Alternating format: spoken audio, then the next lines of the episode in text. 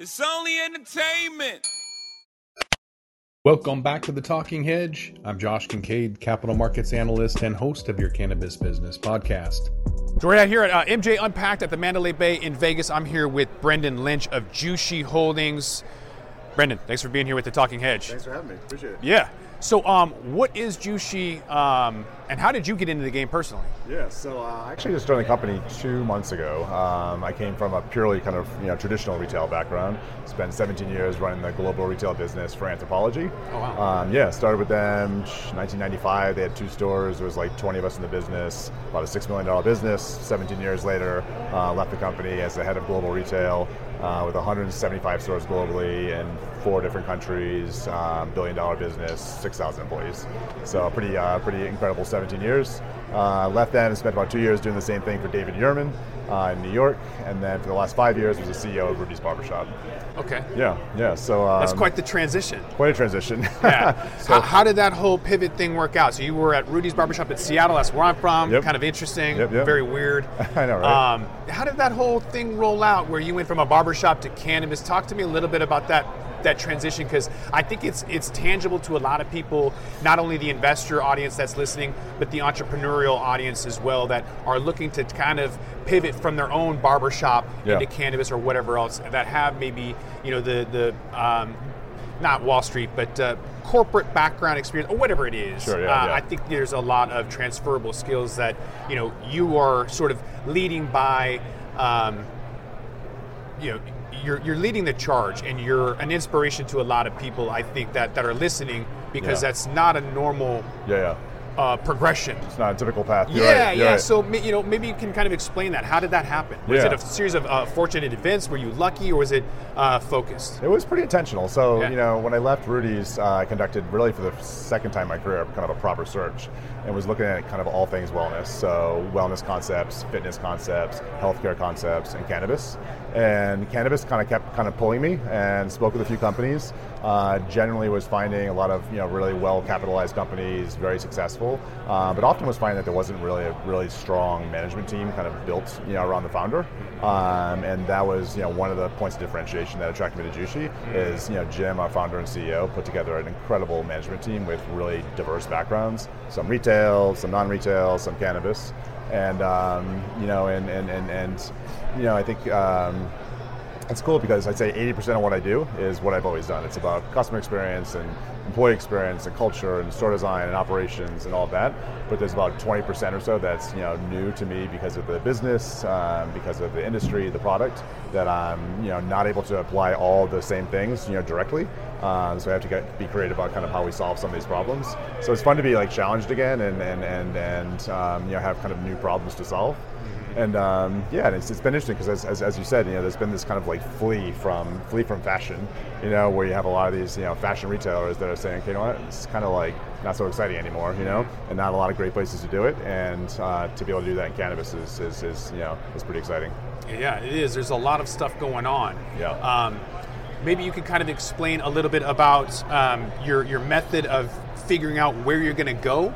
Uh, being a multi-state operator, it had a, a huge uh, push for investors um, leading up to 2019 during the pandemic, creating some Yeah. opportunities with either distressed assets on the West Coast or new emerging markets. You guys tend or seem to be more focused on the emerging markets. Mm-hmm. Can you kind of explain, um, as best as you can, Yeah. how you kind of make those decisions on where you go and, and why you've chosen the, the, the locations you have? Yeah, yeah, yeah. So right now we have 25 locations. Uh, we have a couple in Massachusetts. We have 15, soon to be 18 in Pennsylvania. One, soon to be two in Virginia. Four in Illinois, two in California, and then you know a bunch more next year. And it's been a combination of, of acquisitions, uh, like the one we just did in uh, Massachusetts, uh, Massachusetts with Nature's Remedy, um, which gave us two new stores and a grow facility, and then the one we just announced here in in, in, in Nevada uh, with the Apoth- Apothecarium. So, um, so yeah, so it's been kind of a blend of acquisitions and then and then you know getting awarded licenses and opening new locations. And you know, to your point, it's um, it's, it's another interesting thing coming from you know my background. You you you kind of start off in those kind of top tier, kind of sexier cities like New York and San Francisco and LA and places like that. Um, you know, but what I think we found is that those places you know are, are you know in most cases you know well saturated. And it doesn't mean we should you know shouldn't be there, but um, I think we have to think about how to be there strategically. California is a great example of that. You know, we know we want to be in, and should be in California, um, but we're going to do it you know the right way, the smart way, strategically. Um, we don't need to have you know 20 locations in the first two years. We started off with two. We'll have another two next year. So, um, so yeah, I think it's about understanding kind of you know where the opportunity is, where the customers are, and where there's an opening for us. That makes sense. How do you fund your your expansions? Are you using companies like IIPR for sale leaseback options, being that lending is very difficult and or incredibly expensive? Mm-hmm. How do you make that choice of, of where to go with financing and, and, ultimately what route do you go with? Yeah, yeah. So just kind of getting involved in that part of the process. We have an incredible, you know, um, IR team and, and, finance team that, are, and, and, obviously Jim and, uh, and, John, our president, that have been really kind of leading the effort on fundraising. Um, but we're raising, you know, we're raising capital. So, um, so all of the, these investments, both in real estate um, and in, other ways, um, you know, it's all through, you know, kind of additional raised capital. Um, and and you know the capital we currently have in place. What about the valuations of some of the um, brands and, and other uh, acquisitions you've made? Um, I've seen Select go out and make 800, 900 million dollar acquisitions in Oregon that has way too many farmers, and I'm not sure that those valuations are uh, realistic. I've seen what Aurora and Canopy have done with the billion and three billion dollar write-offs. How do you ensure that the investor capital coming in isn't going to malinvestment? Yeah, you know, again, Jim, uh, Jim's background um, is, is in finance. Um, you know, start founded and, and, and, and sold a couple of you know significant hedge funds, um, and you know he just he understands kind of you know you know what that should look like and where the opportunities are, um, and you know thus far has, has you know has you know done very well.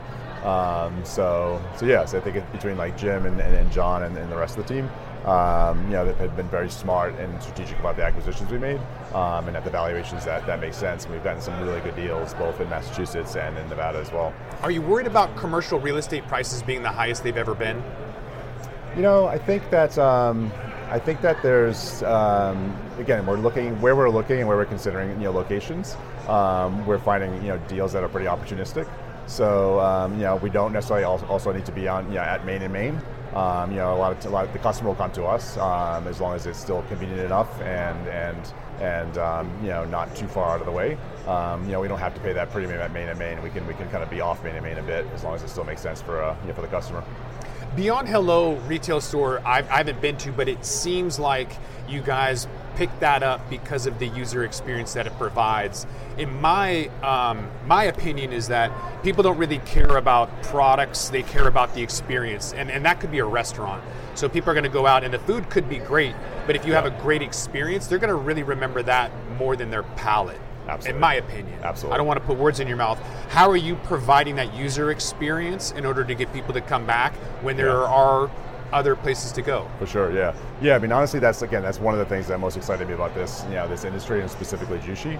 Um, having a team around me that can, you know, th- you know, that can that can help me do that can do this with me is, you know, there's really kind of no one that's really kind of like set the standard of what cannabis retail should look like. Um, there are plenty of great dispensaries that have really great experiences, um, including some bars, um, but um, but there's really no one that's really kind of set the standard yet.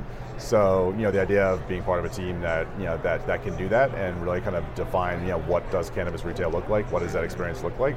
Um, is super exciting. Um, and, you know, I think it comes down to really kind of, you know, two things. You know, one is to, to, to be able to create an unimagined customer experience in cannabis, and then kind of alongside that, very importantly, to create an unimagined employee experience in cannabis so that we can find the best talent, keep the best talent, and, and, and um, you know, support the growth in the future.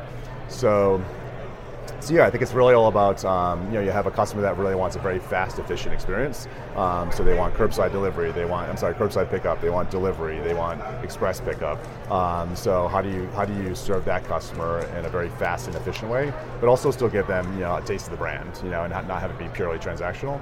And then you have another customer um, who, who really wants that in-store experience. And to your point, you know, it's, it's um, you know, maybe as important, if not more, than the actual product and the price of the product. So looking at ways to really engage that customer and, and you know, give them kind of the full expression of, of the, the Beyond Hello brand um, you know, in the store. And that's, um, that's really kind of been you know, the initial focus over my last couple of months. it can be really intimidating walking into a store and seeing Yeah. 2,000 SKUs. So, uh, California specifically had a huge ramp up with COVID and the lockdowns. Yeah. Uh, still remaining essential business, but utilizing the, uh, delivery. We don't have that in Washington State, uh, but delivery did ramp up significantly during the pandemic. How do you offset? That experience, the user experience for the retail shop when people are going online. Yeah, yeah. So online, we launched uh, last um, March, so March of 2020, um, just in time. Yeah, things are just kind of locking down, so the timing couldn't have been better. Um, and it's been incredibly successful. Um, Dre and his team, our creative, uh, our creative director, um, sorry, chief creative uh, director, um, you know, did an incredible job at building a, a platform that's that's intuitive, that looks good, that um, that allows us to have you know ratings and reviews and um, and you know really gives the customer the opportunity to really kind of start their their journey you know online um, before they even come into the store to pick it up or, or, or shop some more. So um, that business has grown considerably. It's, it represents almost two thirds of our of our orders now start online. And um, and when we first launched, I think we did thirty thousand dollars in the first day. Uh, we have record-setting days and weeks every week, and had our first million dollar day last Friday. Oh, wow. So um, yeah, million dollar pre-orders. That's so awesome. pretty cool. Yeah. Yeah. So um, yeah, which is great again because it gives us the opportunity in the stores to be able to you know serve that customer fast and efficiently because that's what they want typically. Um, but it allows us that kind of that time to really focus on the customer who wants uh, a, a, you know a longer period of time with us in the store, um, particularly as it relates to education. bud tender turnover is crazy. And I'm not talking about the great resignation Yeah. that we're seeing now Yeah. that's making that situation even worse. Yeah. So, with the great resignation, how, you mentioned uh, employees and teamwork and everything is, is really critical to your success. Yeah. I'm going to name off seven things, keeping with the, the, the leaf. Yeah. There's seven things here I'm going to list off. You tell me which one you think is the most important in terms of uh, employees. Trust, empower, appreciate, mentor, involve, challenged, or on a mission. So, Team Icon is, is the acronym.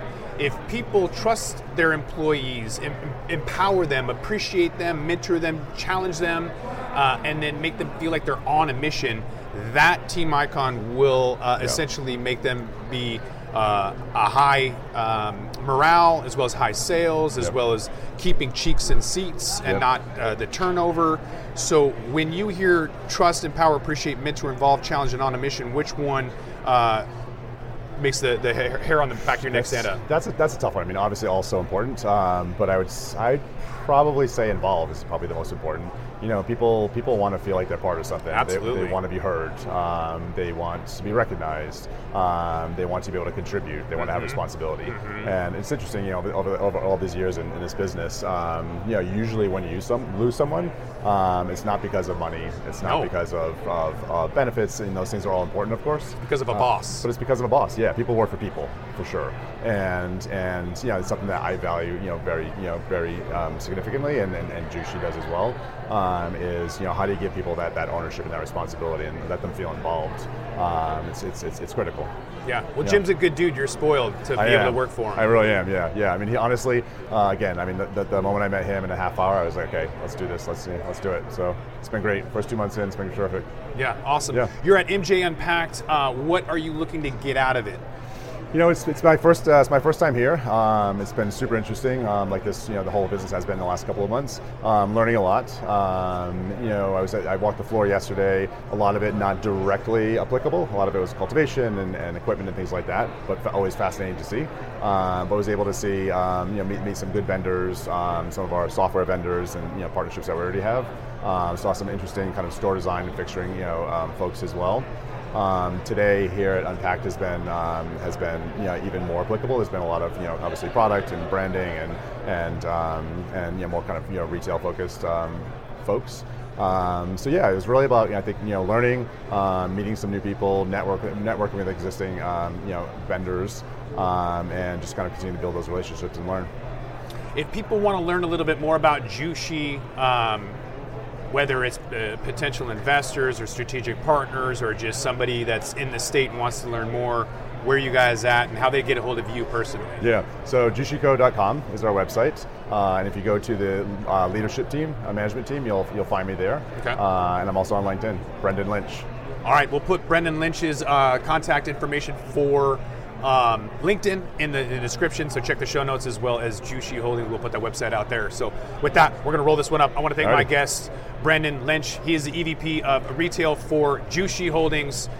Brendan, thanks for being on Talking thanks Hedge. So Appreciate, Appreciate it. it. I'm Josh Kincaid. This is the Talking Hedge. Don't forget to like, share, and subscribe, or don't. And I'm out. Don't forget to smash that like button on your way out and check out these other videos that we've got.